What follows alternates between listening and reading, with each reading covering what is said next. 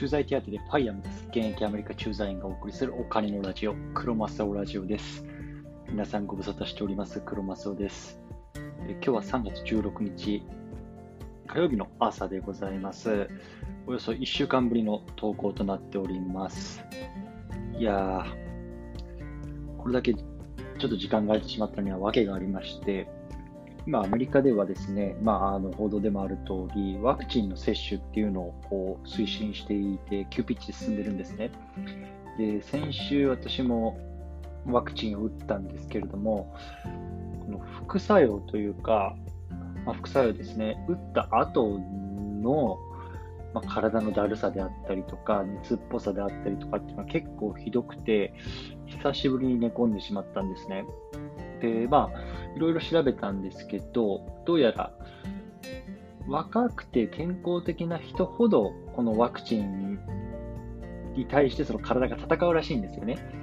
ということで、まあ、僕は多分そういうようなあの健康体だったということもあって、中にワクチンを入れてから、最初の方大丈夫だったんですけど、まあ、あの朝方に打ってから、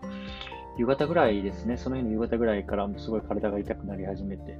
で、その日はもう本当に体痛くて何度も起きたりして、で、まあ次の日少し良くなって良くなって良くなってっていう感じだったんですけど、なのでまあ、あの、幸い僕は予定がなかったので、あの、大丈夫だったんですけど、あの、もしこれからね、ワクチン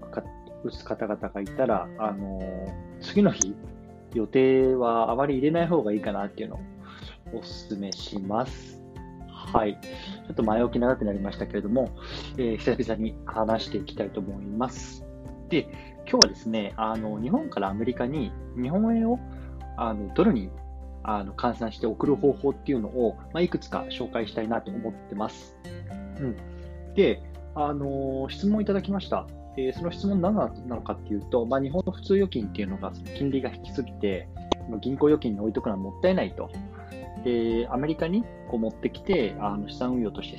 使いたいんだけど、どんないい方法ないかなっていうようなところだったんですね。で、まあ、実際これ僕自身も、あの、まあ、アメリカに来てしまうと、日本では非居住者扱いになって、いろんな投資ができないんですね。例えば、あの証券口座を開くことができなかったりとか、持っていたとしても、あの、拠出ができなかったりとかって、こういろんな制限があって、やっぱりその日本にある円っていうのが、まあ本当死んじゃうんですよね。なので、まあこれをこう、なんとかアメリカの方とか、まあ、海外の方に持っていって、なんとかして運用すれば、まあ、あの、死なずに済むなというところもあって、えー特に僕の場合は今、あの、アメリカの方で、えっ、と、不動産を買おうかなっていうのを考えていたときに、やっぱりどうしても、まあ、あの、大きなお金っていうのが必要になってくるので、まあ、このあたりの円っていうのも、まあ、使いたいなと思いながら、こう、いろいろ調べていたところなので、まあ、ちょっとこれ、ラジオを通じて皆さんの方に共有したいなと思っています。で、えーまあ、早速答えの方から言っちゃうと、まあ、銀行は使わない方がいいよというところが一つですね。で、二つ目は、あの、オンラインで今資金の移動サービスっていうのがいくつか出ているので、これの方がその簡単で、あの、手数料も安いよというところでこっちをお勧めします。で、えっと、今回僕が自分で試してみたのがまず3つあります。一つ目は WISE という呼ばれる、えっと、サービス。二つ目が OFX。で、三つ目は XE っていうサービスですね。で、えっと、3つともリンクを概要欄に貼っておくので、まあ、あの、時間がある方は見てみてください。で、えーっとね、そもそもね、伝統的なあの銀行経由の資金移動って非常に手数料が高くて、かつ遅いんですよね。えーもちろん、例えばあの UFJ とかあの大きなところって、その海外への資金移動サービスってやってて、で今回僕も日本にある口座の、えーっと銀行に電話していろいろ聞いたんですけど、えっとね、まず、えっと、主だったところは、えっと、自分で支店に行かないと打つ海外送金はできませんっていうところが結構あったんですよ。なので、そうなるともうフィジカルにアメリカにいる我々っていうのも、あのそれができないんですよね。で、もう一つは、そのオンラインバンキングみたいなのに、こう自分が登録している場合で、これも、あの、日本を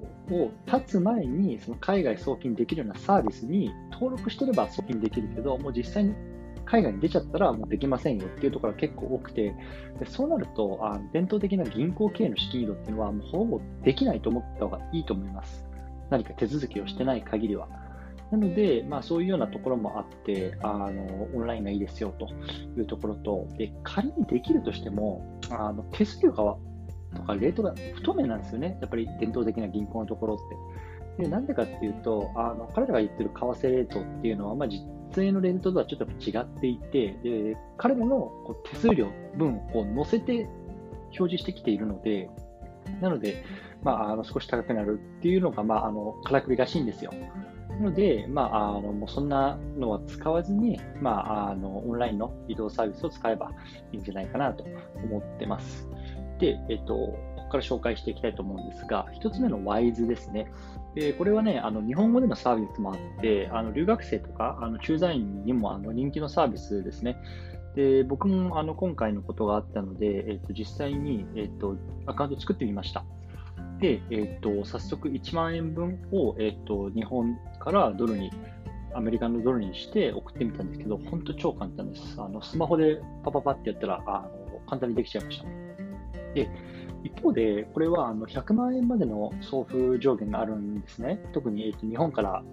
送る場合は。なので、その例えばじゃあ500万円だ、1000万円だっていうその大きな資金を送りたい場合っていうのは、えっと、このサービスは向いてないなと思いました。はい。で次、OFX っていうところなんですけど、えっと、これは日本語のサービスがないです。多分、オーストラリアかどっか発祥のあのサービスみたいですね。で、これはあのアカウントを作成したんですけど、あ結構身分証明っていうのが厳重で、結構信頼できそうだなっていうのが、まあ、あの思ったところです。あのパスポートとか免許とか、あと、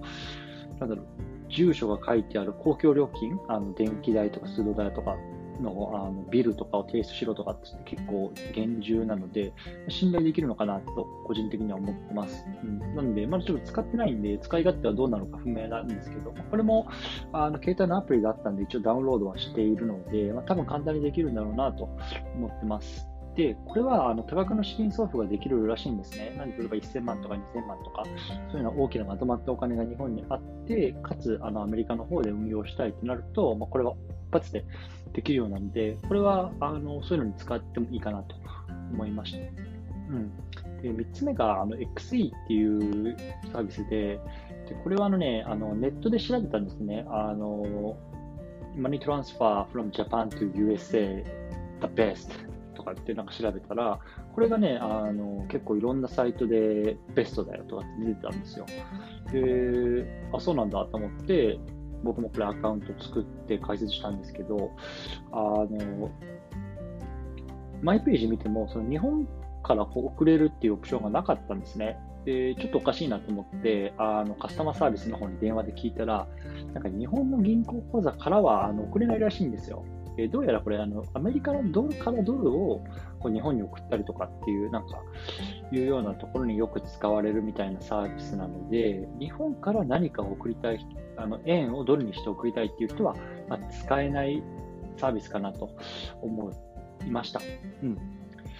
ということで、まあ、ちょっと今日はこの辺にしておきたいんですけど、まあ、まとめると、まあ、最後まとめると、あの円からドルにして送るなら、もう銀行を使うっていうのはもう時代遅れですよと。で、そもそも多分フィジカルにも外に出ちゃってる人っていうのはなかなか難しいよっていうところが一つ。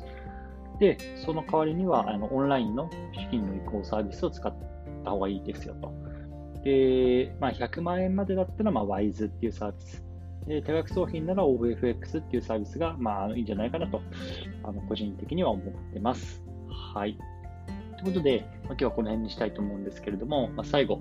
この番組ではですね、あのアメリカでの資産運用の話とか、あとは自由な人生について考えるっていうのをテーマに、あの毎朝配信しています。でこの内容があの参考になったなとか、面白いなと思った方がいれば、ぜひいいね、もしくはフォローしていただけるとあの励みになりますので、よろしくお願いします。ということで、今日も頑張っていきましょう。さよなら。